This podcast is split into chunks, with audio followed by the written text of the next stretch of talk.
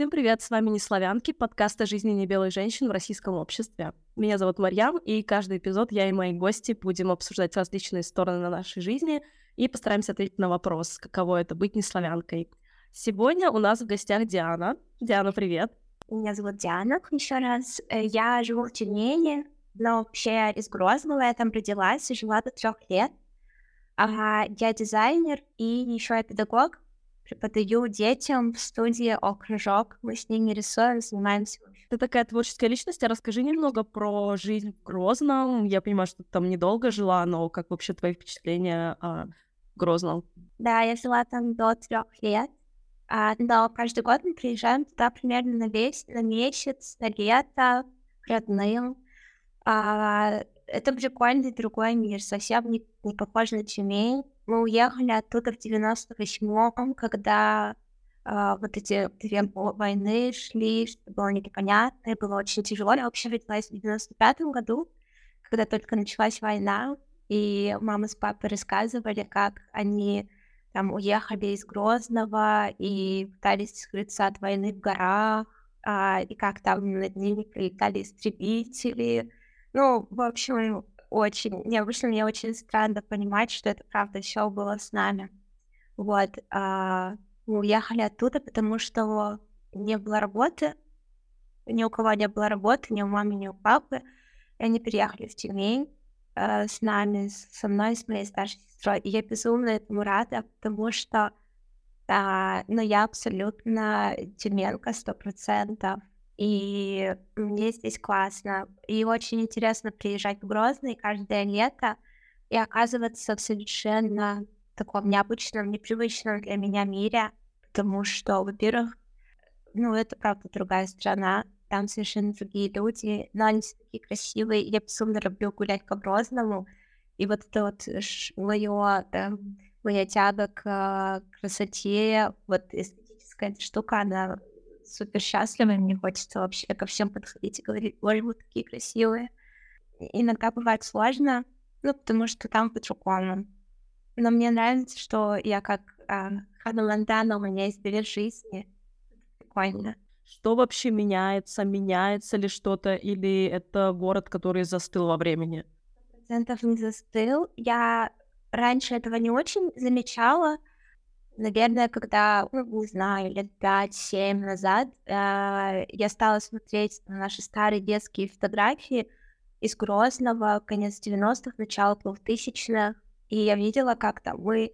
У меня детское воспоминание, что мы просто идем там с мамой, с сестрой в горсад кататься на карусели, а потом я смотрю фотографии, и мы, да, есть фотки, где мы катаемся на карусели, а есть еще фотографии, как мы туда все счастливые идем, и мама нас фоткает, а позади нас разрушенные дома. А сейчас это очень такой отстроенный, красивый новый город, а, и он меняется каждый год. Каждое лето приезжаем, и там появляются какие-то новые постройки, новые высотки, новые торговые центры. Он такой супер супер новый, и там постоянно идут разные стройки, а, и это прикольно, там много туристов. Раньше я вообще не видела никогда туристов. Я хорошо помню, причем будущее, ну, как бы живя в Тюмени, для меня, ну, там, девушки в шортах, это, ну, это мое окружение абсолютно нормально. И я помню, как в Грозном лет пять назад, мне кажется, пять назад примерно, я впервые увидела женщину взрослую с декольте, и я так удивилась, что она тут, она в Грозном, ничего себе. И я сказала маме, что типа, вау, представляешь, что там ходит. И мама сказала, скорее всего, это туристы. И вот тогда я впервые услышала о том, что в Грозный приезжают туристы. И с каждым годом все больше. А, не знаю, как к этому относятся местные, почему-то я не спрашивала. Но меня это радует. Как будто бы это такой показатель э, того, что город ну, развивается. Это здорово. Я надеюсь, что когда-нибудь а, просто раньше там не было, например, дубльгиса, и это было очень неудобно. А, тут я недавно приехала, ну как не, недавно, пару лет назад приезжаю, и мне говорят, все, дубльгиз работает. И я думаю, вау, круто. А, но Яндекс Такси уже там не работает. И это очень грустно тоже, и такая сторона тоже есть, и про нее нельзя забывать. Слушай, так классно, я даже бы не подумала, что в Грозный приезжают туристы. А как ты думаешь, они э, россияне, то есть из других регионов приезжают, или, может быть, даже из других стран? Слушай, мне кажется, что да, это россияне. Ну вот, э, почему-то очень, ну, будто бы они там выделяются. Точно понимать, что это просто там люди из Москвы, из каких-то еще там городов, знаю, Нижний Новгород, Питер, что угодно. Да, это россияне. А, возможно, именно вот в последние два года их стало еще больше, потому что развивается внутренний туризм, потому что сейчас уехать за границу стало еще сложнее отдохнуть. И я слышала раньше о том, что ездят в Дагестан отдыхать, да, Грозный, такого особо раньше встречалась И вот в последнее время я вижу, да, что и в Грозный стали тоже приезжать. Слушай, так интересно, ты рассказала про Грозный, что там есть туристы, а что вот а, что тебе кажется самое интересное в Грозном? Что бы вот ты показала человеку, который приехал там из другого региона России или, может быть, даже из другой страны? Какие самые классные места в Грозном, которые прям стоит посетить? Мне кажется, это точно не какие-то новые постройки в городе, потому что, э, ну, они такие, знаешь, прикольные, такие выхолощенные, блестящие, чистенькие, но это не про Грозный. Ну, для меня он другой. Для меня это села. Я родилась в селе, воз, ну, это самое близкое село к городу Грозный. Оно тогда называлось э, село Пригородное. И вот для меня Грозный — это ну, маленькие дома в селах.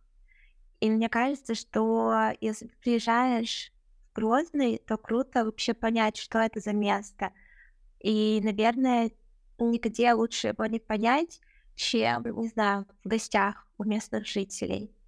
А, мне кажется, у меня а, хорошая знакомая моя из Минска приезжала в Грозный, и она там просто знакомилась со всеми, и ее местные жители, ну, она там, ее подружки приехали все вместе, и их местные жители ходили по горам, звали в гости. И мне кажется, ну, это самое крутое. Это то, что нужно... Зачем нужно ехать в Грозный? А что из достопримечательностей именно Грозного такое класс? Точно стоит сходить в мечеть. Это сердце Чечни. Она просто очень красивая. Очень красивая территория вокруг. Мне кажется, оно того стоит. А еще, о, вот самое любимое место. Озеро в горах. Называется Казиной Ам. И если я правильно помню, это озеро, которое находится где-то на границе между Грозным и Дагестаном. И это самое красивое место, в котором я вообще была в своей жизни. А, при том, что, ну, как бы, Грозный сейчас отстраивают по образу и подобию Дубая. Я была в Дубае, там очень красиво, но Казинай это самое красивое место вообще из всех. Там очень спокойно, там есть туристические места, но все равно стоит буквально чуть-чуть там пройтись, и ты окажешься просто в живой природе, и вода там потрясающая. У нее такой красивый цвет, она какая-то лазурная. И, и вокруг горы, и тишина. Но вот казино Ам — это моя огромная любовь. Я была там только один раз. Обязательно еще поеду. А мой папа, он старается есть в казино Ам каждый раз, когда приезжает в Чечню. Он для него это ну, вообще какое-то самое любимое место на свете. А, а ты не могла бы рассказать немного о войне в Чечне? Ты сказала, что из-за этой войны вы переехали в Тюмень с семьей. Понятное дело, что война повлияла на вас в этом плане, но в каких еще планах вот на вас повлияла эта война? Я просто как раз недавно читала про... Э, была годовщина трагедия Нордост, и это был один из таких факторов... Э, война в Чечне была как раз-таки одним из больших факторов этой террористической атаки. Как, как на вас повлияла война в Чечне? Может быть, у тебя есть какие-то воспоминания или тебе родственники рассказывали про этот период? Ну, 95-й год, это я только родилась. Естественно, вот первую чеченскую я вообще не помню. Все, что я помню, у меня есть какие-то вспышки воспоминаний из детства, и они абсолютно, ну, такие э, как короткие. Я очень хорошо помню, как в 98-м мы уезжали из Чечни, Тогда наш папа уже был в Тюмени, а мы с мамой э, и с моей старшей сестрой Э, мы, по-моему, доехали как-то на чем-то до Махачкалы, и из Махачкалы уже улетали на самолете в Тюмень. Мне было три года, и я как сейчас помню, что мы заходим в аэропорт, и, по-моему, это была Махачкала, я боюсь набрать. А, в общем, мы заходим в аэропорт, и на мне был детский рюкзачок, и на моей старшей сестре, которой на тот момент было 6 лет, тоже был детский рюкзачок. И мама достает из своей сумочки какие-то там, ну, украшения, там буквально какое-то ее золотое кольцо, цепочка и небольшая стопка денег. И она говорит моей старшей сестре, что я положу в твой рюкзачок свои вещи, кладет их, он спрашивает, мол, почему, и она говорит, ну, это единственное место, куда, скорее всего, не залезут. А, я не знаю, там были военные или боевики, но они всех шмонали. Мама просто боялась, что они заберут, ну, вот, последнее, то, что у нас есть, больше не было ничего вообще. И мы улетели. А, вот, потом каждый год приезжали в Чечню на лето, и когда там шла война тоже, и я очень хорошо помню, а, моим самым нелюбимым днем почему-то мне воспоминания говорят, что это четверг. Я не знаю, может быть, это связано с тем, что каждый четверг в селах в Чечне принято ходить к соседям и раздавать что-то, конфеты или какую-нибудь выпечку. И соседи обмениваются между собой ну, это такой вот жест, что ты как бы делаешь добро, тебе тоже. Вот. И ближайшие соседи, мы когда в частном доме, у меня все родственники в Чечне живут в частных домах, мы бегали дети ко всем там, соседям и раздавали сладкое, не сахар, еще что-то, и нам тоже в ответ нашу тарелку все клали. И это каждый год было в Чечне. И, возможно, из-за этого мне кажется, что это тоже был каждый четверг. И, возможно, мне кажется, что вот тот злополучный день, он тоже был каждую неделю именно в четверг, но я точно не помню, но в общем, или каждую неделю, или практически, практически каждую неделю в какой-то определенный день, словно пусть это будет четверг, приходили э, военные российской армии ко всем в дома и делали обыски. Проводили обыски, и я помню, что дом моих родственников у меня там живут бабушка, дедушка с папиной стороны, бабушка, дедушка с маминой стороны, и мы точно всегда знали, во сколько они приходят, и просто мама брала нас с сестрой и уводила из дома, чтобы мы не пересекались с ними, но было очень страшно. Просто страшно, потому что ты знаешь, что вот сегодня придут какие-то дяденьки, и будут что-то искать, и у них есть оружие, и это очень неприятно. И у моего дедушки там были проблемы со здоровьем, у нас дома был кабор, и он там каждый, не знаю, день выпивал столовую ложку кабора, что-то такое. И я помню, что этот кабор даже прятали, потому что его могли забрать. И у меня всю жизнь был очень сильный страх, я только недавно ним смогла справиться. Я очень боялась собак, и меня всегда спрашивали, Диана, тебя покусали собаки? Ну, когда-то кусали собаки? Я говорю, нет, никогда не было. Я не понимала, в чем дело. Потом э, просто я вспомнила, что в детстве, ну, вот у меня был такой сильный страх, что когда мы идем по своему обозу, вот она меня держит за ручку, и мимо проезжают не просто там какие-то автомобили, а еще, ну, очень часто мы, мимо нас проезжали танки, на танках сидели военные, у них в руках были какие-то автоматы, мимо шли военные, и у них были вот эти какие-то собаки тренированные, не знаю. И вот для меня, видимо, собака, это было вот, вот это вот все. Это было что-то очень опасное, очень такое небезопасное. И еще одно такое воспоминание, но для меня оно было просто безумно счастливое. Я, мне было 7 лет, я вообще не понимала, что происходит. Это был 2002 год, когда началась Вторая Чеченская война. В какой-то день прекрасный, для меня просто безумно счастливый. Я понимаю, что к нам домой мы жили в общежитии, мы снимали одну комнату, и нас было четверо, мама, папа, моя сестра и я, и к нам просто приходит куча моих родственников, они все приехали из Чечни, их было человек 10, наверное, кто-то там на несколько дней остался у нас жить, Потом они там все нашли себе, сняли какие-то комнаты, квартиры, э, переехали. Но для меня это был такой праздник. Естественно, мне никто ничего не объяснял, просто сказали, что вот Дианочка, родные приехали. Я была в какой-то эйфории. Потом уже я вырастаю, я начинаю там складывать один и два, и понимаю, что, ага, это вот началась война, и они просто все переехали, потому что им там было оставаться опасно, жизненно ну, опасно. И ты говорила про нордоз. Я же, ну, я была ребенком, как будто, мне кажется, я не очень вообще понимала то, чтобы я прям это все осознавала, что происходит, но я точно понимала, что что-то происходило вокруг. Теракт в Беслане и теракт на Дубровке. Я все это видела по телевизору в новостях, смотрели. И, ну, как бы не было... Естественно, маме с папой важно было это все увидеть. У нас общежитие с одной комнатой, интернета нет, где это можно прочитать. И мы просто... У нас был включен телевизор, и, естественно, я тоже все это видела. Я знала, что чеченские боевики захватили школу, я знала, что чеченские боевики захватили театр. Я знала, что чеченские боевики, но для меня это просто были чеченцы, что они убивают людей. И я тогда себе это так не объясняла, но сейчас я понимаю, что я тогда, маленькая семилетняя девочка, сказала себе, Диана, это делают чеченцы, и ты тоже чеченка. Значит, ну, на тебе есть ответственность за это. И, но я это себе как бы не проговаривала, естественно, это было где-то на подсознании. Я просто поняла, что в садике у меня не было таких мыслей, да, я ходила в садик, а вот уже в школе когда вот эти громкие теракты произошли, я поняла, что я стала бояться, что кто-то узнает, что я чеченка в классе.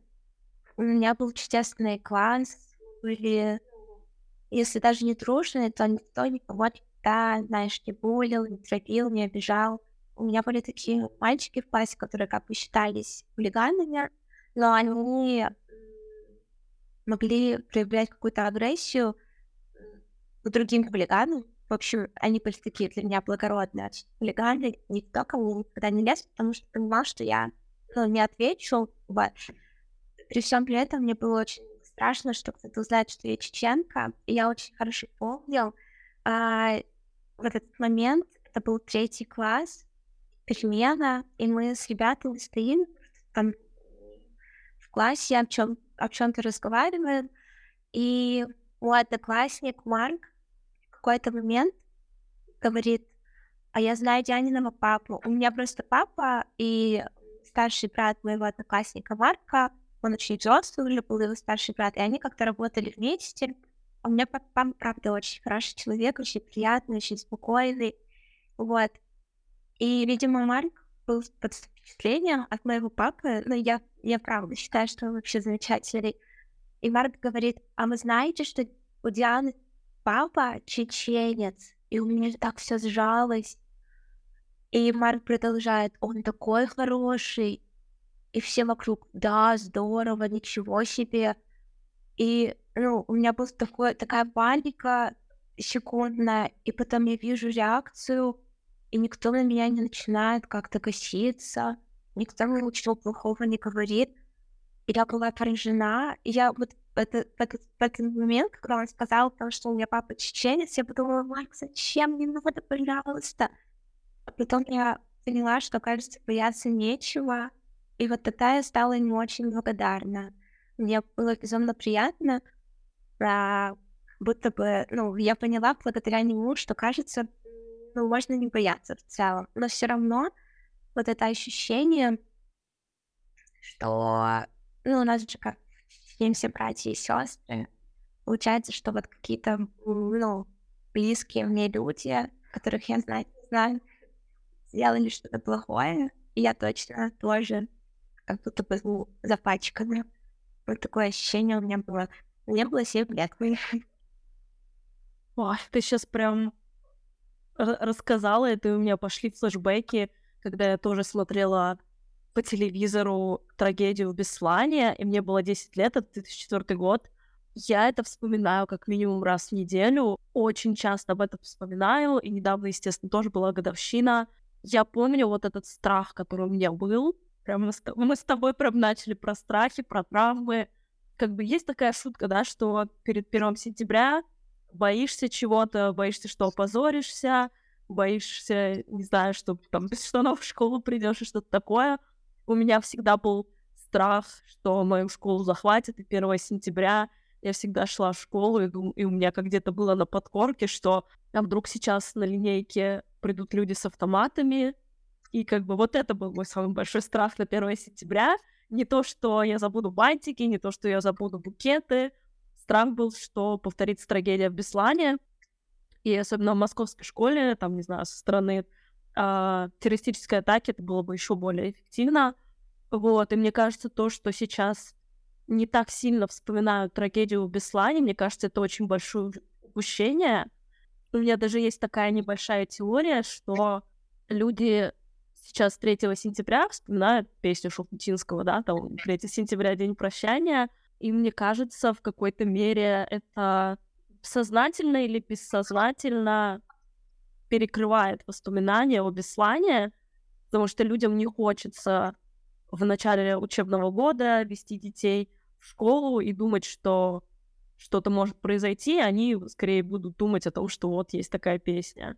Спасибо, что рассказала. Хочется тебя прям обнять, хочется тебя как-то поддержать, то, что ты пережила, и что мы пережили как страна, как город. Нордост э, в Москве же был тоже. Трагедию в Нордост я не так сильно помню, но я помню, что она была, я помню все эти репортажи, но почему-то у меня на подкорке именно отобразилась трагедия в Беслане, может, потому что я сама была ребенком, тоже шла в школу. Ты сказала, что после трагедии в Беслане не хотела говорить людям, что ты чеченка, и мне кажется, это очень перекликается еще и с, со с трагедией 11 сентября. А после трагедии 11 сентября тоже очень возрос градус исламофобии, люди боялись идентифицировать себя открыто как мусульмане. Как вот у тебя был этот процесс? именно с, а, с твоей исламской идентичностью, и если тебе комфортно, можешь рассказать к тому, как ты пришла к ношению хиджаба. Да, вообще, когда я была меньше, было как будто бы очень много информационной повестки того, что было очень много разных терактов, которые совершали люди из каких-то, не знаю, восточных стран, или в целом люди, которые говорили, что мы мусульмане, и мы делаем это вот с нашей религией. У меня, у неокрепшего ума, были, ну, вот разные мысли, что, о, а что, разве можно убивать не мусульман, только потому что они не мусульмане, и просто мне повезло, что рядом со мной были взрослые, которые как-то это, ну, на это реагировали. И я помню, папа мне всегда проговаривал, что нет, ислам не разрешает никому, никого убивать, ни в коем случае. И есть только э, Всевышний, который может решать. И все.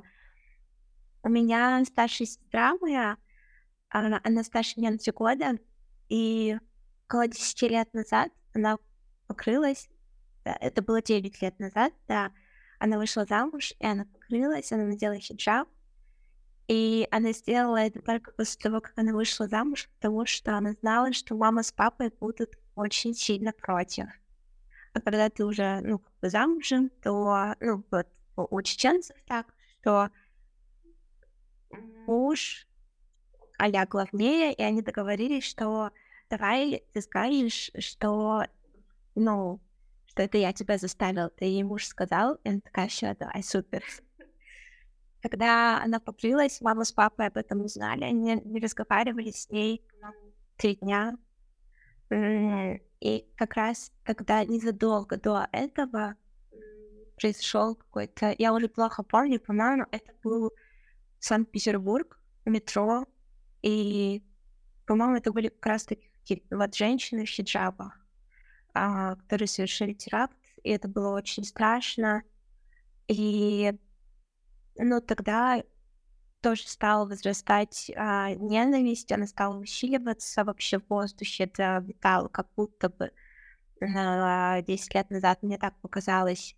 И у меня подружка есть, которая уже тогда тоже была в хиджабе, и она рассказывала, как ну, вот после вот этого ужасного ну, это а, ужасного теракта, как-то она ехала в автобусе, и когда русская бабушка плюнула в нее, ну, вот какие-то такие штуки были. И мама с папой очень расстроились, когда моя сестра покрылась, потому что, во-первых, было очень страшно и непонятно. И также среди мусульман было непонятно, а вот если ты надеваешь хиджаб, то это что-то радикальное, чего нам ждать? Что с тобой происходит? Какие-то такие были вопросы. И было очень страшно. Плюс накладывалось на то, что очень страшная реакция общества. Как будто бы вот из-за того, что она покрылась, она теперь не в безопасности, потому что ну, люди достаточно агрессивно на это реагируют, потому что ну, объективно ты видишь, что от людей, которые называют себя мусульманами, ну, исходит такая агрессия, происходят такие ужасные вещи. А, но так интересно, что когда я открылась, это было полгода назад, а, уже как будто бы, ну вот мне кажется, что в моем окружении появилось много девчонок покрытых, и там я в Инстаграме подписана на кучу разных а, блогерш, инфлюенсер, которые безумно круто выглядят, они крытые, они очень стильные, а, и они меня безумно вдохновляют. И вот меня есть ощущение, что сейчас этого вокруг очень много, а из-за того, что этого много, это становится ну, более-менее нормой. И когда я поняла, что я хочу покрыться, я ну, рассказала об этом родителям, и они за меня порадовались. Ну, то есть вот сейчас я понимаю, что уже как, как будто бы, э, знаешь, ну, в целом, да и среди мусульман уже гораздо спокойнее это все воспринимается. Я не могу, знаю, как, насколько мой случай, он привычный, обычный, я просто под сама творческий человек, и мой бабл людей, с которыми я общаюсь, это тоже в большинстве своем творческие люди. Ну и как бы вот, вот это, это просто, ну, я в целом абсолютно обычная э, для ребят моих друзей, потому что, ну, кто-то в хиджабе ходит, кто-то там ну, волосы розовые красит, кто-то, ну, абсолютно, кто-то татуировки на лице бьет. Я просто вот одна из вот этих вот странных Um, у меня сейчас есть ощущение, что, возможно, уже не так страшно людям. Uh, я даже когда покрылась, я стала за собой замечать, это тоже было неосознанно. Например, я вызываю такси, сажусь в такси, я думаю, так, я в хиджабе, а, но я хочу показать, что я не вызываю никакое от меня ничего плохого можно не ждать. И я там, садясь в такси, я стала говорить не «здравствуйте», а «добрый вечер». Как будто бы чуть более интеллигентно. Вот, или там я уже из дома иду, и думаю, ой, у меня такая красивая сумочка, но человек с такой красивой сумочкой точно не станет никого убивать, не знаю. Ну вот, даже у меня есть такие мысли, что, ага, я выгляжу достаточно дружелюбно, да, достаточно, все, погнали. Вот, и не знаю, связано это как-то вот со мной, с моей улыбчивостью, мягкостью, но за все полгода, что я вот в таком виде хожу, мне ни разу никто не сказал недоброго слова, и на меня ни разу никто косо не посмотрел. Я помню, когда я надела только хиджаб впервые в своей жизни, вышла из дома, а мне нужно было там по каким-то своим делам. И еще я зашла в банк, там я перепускала карточку, что-то такое. Или сижу в этом банке, там девушка мне заполняет документы, и она мне их отдает, говорит, вы прекрасно выглядите. Русская девушка в обычном банке. Я думаю, ну ничего себе, как приятно. И я, я за эти полгода не получала, получала, получила столько комплиментов, сколько не получала за всю свою жизнь от абсолютно разных людей. А, как я к этому пришла? Я вообще не ожидала для себя. Пришла за два дня до того, как я покрылась, я бы даже не подумала, что я это сделала. У меня, наверное, нужно начать с того, что у меня вообще всю жизнь была борьба с косынкой. Я приезжала в Чечню, и мама говорила мне, что доченька, нужно надеть косынку, потому что это так принято. И для меня это всегда была такая борьба с самой собой. И мне казалось, что я ужасно лицемерная, потому что я вот перед вами пытаюсь казаться лучше, чем я есть на самом деле, потому что на самом деле я я не хочу ее носить, мне не нравится. Когда там в одиннадцатом году появился Инстаграм, и помню, что я вот там выкладывала какие-то фотографии себя, селфи, еще что-то, приезжая в Чечню, я никогда себя не фотографировала, потому что на мне была косынка, и я себе не нравилась. Потом опять приезжала в Тюмень, и опять, ну, все классно. И это было, это очень на меня давило. И мама всегда говорила, ты что, надо просто косыночку, просто надень. И для меня это было так непросто, мне было так тяжело, я так через себя переступала, это было просто ужасно. И я очень долгое время просто, ну, просто не нравилось э, себе в зеркале, в косынке, мне не нравилось, как я в ней выгляжу. А потом, в один прекрасный день, по-моему, это было год назад, я, в общем, я же дизайнер, и я интересуюсь вообще, что происходит в мире, в России. И я нашла бренд, он называется Анур. Э, его создательница Карина, Каролина Павловская. Вот это прекрасная, очень красивая э, женщина молодая. Она москвичка, и она в какой-то момент приняла ислам и создала свой бренд э, скромной одежды. И мне очень понравилось то, какую форму косынки она придумала. Это была какая-то такая очень красивая треугольная косынка с специальными завязочками. И, в общем, я, мне, я решила ее себе заказать, потому что я поняла, мне нужно. Мне нужно, я, я вот скоро еду в Чечню, и опять эти дурацкие косынки, я не хочу в них ходить, я хочу вот от дизайнера. Что-то такое интересное. Я заказала ее себе, она мне пришла, я ее надела, и я просто выдохнула с облегчением, потому что для меня эта косынка была просто как, э, ну, знаешь, такой э, стилистический элемент, э, как деталь моего образа. И мне в ней было очень гармонично и очень комфортно. И я тогда поняла, что вот просто эта русская женщина молодая, Каролина, она взяла и спасла меня. И я спокойно человек уехала в Чечню. А надо мной хихикали мои родственницы молодые из Чечни. Они спрашивают, что я на себя надела и зачем. А, почему нормальную посылку не ношу. Вот. Но в целом всем устраивало, что у меня на голове что-то есть. Я, конечно, чуть-чуть переживала из-за того, что они говорят, что они надо мной хихикают было не очень приятно, но я поняла, что, ну, Тян, ну вот так. Это издержки. я готова на это потерпеть. Вот. А, и со временем я стала видеть все больше каких-то вот, я уже говорила, там, а, блогеров, которые очень классно выглядят в хиджабе. А, я стала видеть больше разных модест брендов российских, брендов скромной одежды. Да, и есть одна э, дизайнер э, российская, Асия Буреева. Это дизайнер, на которого я хотела сравняться еще когда я училась в Тюменском институте культуры на дизайнера, на дизайнера костюма. У нас мы когда работали, там придумывали свою коллекцию, у нас был отдел обязательный а, раздел нашей работы — это поиск референсов.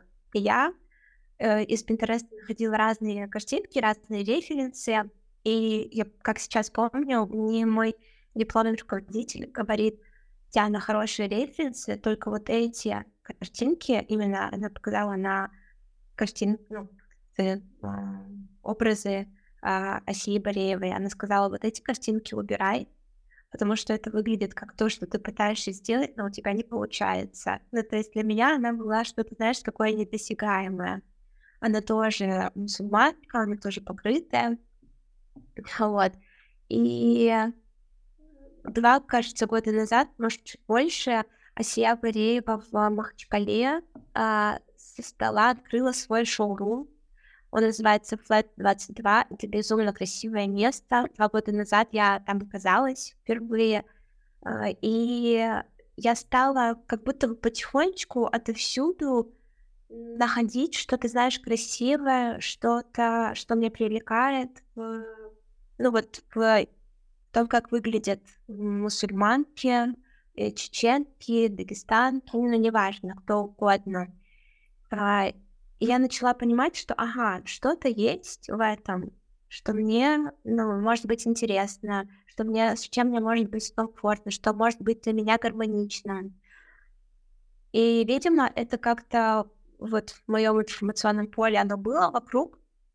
И полгода назад мне снился сон, что моя очень хорошая знакомая, а, ее зовут Марико, она подружка Асии Бореевой. Я с Асией не знакома, но у нас есть общие а, знакомые, друзья. Это безумно приятно. В общем, мне снится, что Марико э, говорит мне, Диан, смотри, у меня есть балаклава, и она мне показывает балаклаву, она такая все разноцветная, очень красивая. Я люблю цвета, ну, разноцветные вещи.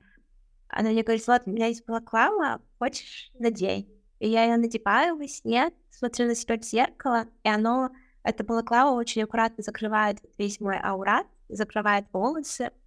И я смотрю на себя и говорю, ой, как мне нравится, как я выгляжу, и Марико говорит, да, тебе очень идет. И я говорю, что, о, вот теперь буду так ходить. И мы там с Марико порадовались за меня, и я просыпаюсь. И я понимаю, что это был сон, и мне становится безумно грустно. И мне становится безумно грустно от того, что я решила, что я буду ходить ну, вот в балаклаве, то есть буду закрывать свои волосы, но оказывается, это я не по-настоящему решила, мне так приснилось просто — и я весь день проходила, знаешь, так, такая озадаченная. Я думала, в смысле, Диана, ты из-за этого расстроилась? Ты что, хочешь покрыться? Чего? Вообще, как это возможно? Зачем? Почему? Ты вчера этого не хотела, ты об этом не думала. Но наши сны — это же вот то, что у нас на подсознании есть, и мне кажется, просто оказывается, видимо, я об этом много думала, даже не, осоз... ну, не осознавала этого. И у меня были мысли о том, что, ну вот из-за того, что в исламе говорится о том, что женщина должна носить хиджаб, у меня были мысли о том, что я, наверное, покроюсь, но когда-нибудь в старости перед смертью, типа перед встречей с Богом. Вот. А тут, оказывается, мне этого хочется вот прямо здесь и сейчас. И Например, когда моя старшая сестра, она хотела покрыться, она потихонечку к этому шла. Сначала она начала носить косынку, потом она стала носить более там большой платок и полностью там назад убирала волосы, чтобы его было не видно, ну, волос было не видно, ходила там с открытой шеей, потом она стала там еще больше платок надевать, и потом уже надела хиджаб, потому что она понимала, что ну и так это будет очень большой стресс, и она к этому как бы плавно решила прийти. А у меня это было вот так, с бухты-барах, как, бы, как мне тогда казалось.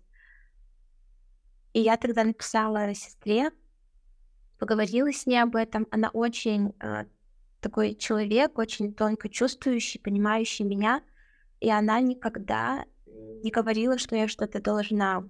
У меня, например, там папа с самого моего детства, я всегда помню, что он молился, он читал намаз всегда, а, но никто никому не говорил, что ты что-то должен в плане религии. А моя мама стала читать намаз там несколько лет назад, потому что она сама к этому пришла. Я тоже в какой-то момент стала молиться, я тоже сама к этому пришла. И и не было никогда такого, что Диана, ты чего-то должна. И когда я рассказала своей сестре, что вот мне приснилось, что я покрылась, и я теперь об этом хожу и думаю, она тоже очень, знаешь, так аккуратно, тактично сказала, что какой чудесный сон. А, но я-то знаю, что она мечтала о том, чтобы я покрылась, просто потому что ну, она вот желает мне добра, а в исламе это добро. А, и я, я помню, как я стояла в пятерочке возле дома, я вышла там что-то купить, стояла в пятерочке, слушала голосовое своей старшей сестры а, и ревела. Она, я, в общем, я ей про- просто там сказала уже вечером, что, Карина, наверное, я покроюсь. Мне кажется, я не знаю, наверное, да. И она мне там записала голосовое о том, что... Ну, я уже слышала это, эту фразу о том, что вот если ты сделаешь шаг в сторону Всевышнего, он там, бросится к тебе навстречу. И мне в этот момент казалось, что я точно не одна, что как будто бы правда он ко мне бросился навстречу, потому что до этого у меня очень долгое время было, ну и сейчас тоже бывает, чувство абсолютного одиночества. При том, что у меня классная семья, у меня чудесные друзья, я все время в окружении детей, все классно. Но вот это одиночество дурацкое, оно все время как будто бы со мной. И в тот момент я почувствовала, что о, я не одна, это так приятно. И на следующий день я достала там балаклаву, как раз-таки от э, бренда Анмур, Каролины Павловской, просто потому что у меня двоюродная сестра дала, сказала, она мне не идет, ну возьми, я не знаю, зачем она тебе, ну пусть будет. И я сказала, ну хорошо, и она у меня где-то валялась в шкафу. Надела вот эту косынку, которую я тоже у нее заказала, надела свою самую длинную юбку, надела лонгслив, смотрела на себя в зеркало, и я не ожидала, что, ну вот когда я решала, что я, да, пробую ходить вот в хиджабе, я не думала о том, как я буду выглядеть. И я посмотрела на себя в зеркало, и я увидела себя. И я почувствовала, что мне с этим очень органично. Мне нравится, как я выгляжу. Я выгляжу вот как Диана. И это был такой вау-эффект. Я не ожидала этого и было очень хорошо. И, но при этом я помню, как вот я вышла из дома, пошла по каким-то своим делам, вернулась домой, и я просто проползла до дома и распласталась на кровати, при том, что вот я встретила эту э, женщину в э, бан- банке, которая сделала мне комплимент, я не увидела ни одного косого взгляда в свой адрес, но все равно я чувствовала очень сильное напряжение. А в этот день тот же день, когда я покрылась, у меня вечером, я говорила, что вот я работаю в детском кружке, у меня вечером был в кружке урок с моими прекрасными пятилетними детьми. И меня колотило страшно. Я не знала, как отреагируют дети, а, и что меня еще больше пугало, я не знала, как отреагируют родители. И я помню, приходят дети, и кто-то из них вообще не обращает внимания на то, как я выгляжу. Ну, то есть, как бы в целом ничего не изменилось, просто вот появился Платон. А, кто-то из детей там спросил, ой, Диана, а что это у тебя на голове? Я говорю, это платочек. Как думаешь, мне идет? И они такие, да, тебе идет. Ну, вот такое, знаешь. У меня дико трясло, и когда все родители там пришли, привели своих детей, я к ним вышла э, из кабинета я вышла к ним в коридор, и, знаешь, такая очень, ну встревоженная, сказала им, что вот, здравствуйте, вот знаете, я вот сегодня впервые в жизни захотела надеть платочек, только вы, пожалуйста, не переживайте, это вообще ничего не значит, я никак не изменилась, я вот абсолютно та же Диана, тот же педагог ваших детей, но если я увижу, что кому-то из ребят некомфортно, я сразу же его сниму, и родители такие, а, да нам все равно. Я подумала, ничего себе, это была реакция, о которой я могла только мечтать. Ну вот что и все равно, правда, им искренне все равно, им это не важно. И мне кажется, мне очень повезло а, с тем, как этот мой путь прошел. Потому что вот моя старшая сестра, она просто босиком протаптывала дорожку, по которой я сейчас очень легко иду. У меня вот такое ощущение есть. Плюс общество абсолютно принимающее. И мне кажется, это потому что, ну, если бы я встретилась с какой-то агрессией, я бы сразу испугалась и сразу бы не захотела так выглядеть. Слушай, ты такой светлый человечек и так прям хорошо рассказываешь. У меня были вопросы негативные, мне даже не хочется их задавать, мне хочется закончить на этой позитивной ноте, что ты счастлива, что ты чувствуешь себя ближе к Всевышнему, и прям ты очень светлый человечек. Я желаю тебе всего самого наилучшего. А, желаю познакомиться с твоей любимой дизайнеркой. раз я об этом упоминала, что вот есть Асия Бореева, на которой я смотрю снизу вверх, и она создала свой шоурум, а я придумываю всякие штуки, шью, продаю их на каких-то тюменских маркетах, вот, и в какой-то момент я набралась смелости и наглости, написала нашей вот общей подруге, а, Марико, которая тоже как-то помогает Осие развивать ее магазин, и написала Марико и сказала, что, слушай, а я бы хотела, ну, вот, конечно, нагло с моей стороны, но вот, могла узнать у Осии, она хотела бы она, чтобы мои сумочки продавались у нее в шоуруме. И Асия узнала, и она сказала, да. Ой, Марико узнала, и она сказала, что да, Асия все понравилось. И теперь мои сумочки продаются у нее в Flat 22. Это вообще безумно приятно. И я просто вспоминаю себя несколько лет назад в университете, когда мне говорили, это плохо, убирай, а, ужасно. Я сейчас нет, все-таки я молодец. Да, конечно, ты молодец, ты вообще такие классные вещи делаешь и учишь детей творчеству, и вообще ты прям а, большое скопление такого света, и я тебе желаю всего самого наилучшего в жизни. А, вот что бы ты сказала людям, у которых есть предупреждение по поводу хиджаба, а, возможно, у тебя есть прям что-то, что ты хочешь высказать а, по поводу хиджаба, носить, не носить. У людей, я знаю, очень много сейчас мнений по этому поводу. Некоторые считают, что это жуткое угнетение, что это а, мешает правилу, мешает а, правам женщин. Некоторые считают, что наоборот всем нужно покрывать голову и что это обязательно. Вот какие мысли у тебя на этот счет? Во-первых, мне искренне кажется, и я понимаю, что это не ну, с точки зрения ислама неправильно, но я считаю, что никто никому ничего не должен, а, и каждый а, принимает решение за себя сам.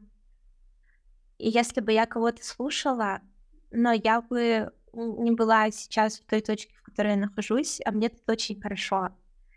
И я вот в детстве очень боялась, что кто-то узнает, что я чеченка. Потом периодически я уже во взрослом возрасте я ловила себя на мысли, что, ой, надеюсь, они не узнают, что я мусульманка. Я не знаю, почему у меня были такие мысли, но надев хиджаб, я как будто бы сказала себе и миру, Диан, ты мусульманка, все хорошо. И я так свободно себя не чувствовала, наверное, никогда, как стала чувствовать, когда надела хиджаб, вот это вот, казалось бы, ну, что-то такое, знаешь, очень патриархальное и угнетающее, для меня это точно про свободу, про свободу самовыражения. Я пробовала, и я себе сказала, Диана, давай хотя бы попробуем, потому что мне кажется, что если бы я тогда решила, нет, я отпущу это, не буду об этом думать, а я просто испугалась, что это будет та вещь, о которой я, не знаю, в старости, я буду об этом жалеть, что я струсила и даже не попыталась а, и даже не попробовала и не узнала, как мне в этом, как я себя с этим чувствую. У меня есть знакомая, которая сказала, что Диана, вау, как ты решилась? Потому что мне родители сказали, что мы тебе разрешаем покрыться, но если ты захочешь снять хиджаб, мы тебе не разрешим этого сделать. Я понимаю, что ну, запрещено снимать хиджаб, но и без хиджаба ходить тоже запрещено. Ну, то есть много есть всяких штук, которые нас очень сильно ограничивают и могут сильно пугать. Мне хочется, чтобы мы разрешали себе ошибаться и разрешали себе пробовать. И то, что я надела хиджаб, это я себе разрешила попробовать, не знаю, что из этого получится. И вот прямо сейчас я очень счастлива. Нужно просто всем быть к себе добрее и к окружающим тоже, потому что когда я стала носить хиджаб, я не перестала дружить а, с супер странными ребятами, ну, как бы странными в том плане, что, ну, вот как бы в обществе считается, что, не знаю, мальчик с розовыми волосами или даже мальчик с длинными волосами или девочка вся в татуировках, это что-то очень странное. Я это, ну, это просто люди, люди, которые в моем окружении есть, я их люблю. Я никак не поменялась, надев хиджаб, абсолютно. Правда, мне кажется, я не стала ни лучше, ни хуже, но я стала счастливее, просто потому что я разрешила себе сделать то, что мне захотелось. Вот. Диана, спасибо тебе огромное за твою перспективу, за твои мысли, а, за то, что ты ими поделилась. Я оставлю все материалы, о которых мы говорили в описании к этому эпизоду. Подписывайтесь на Неславянок на Ютубе, слушайте нас на всех подкаст-платформах. А на сегодня у нас все, и пока-пока.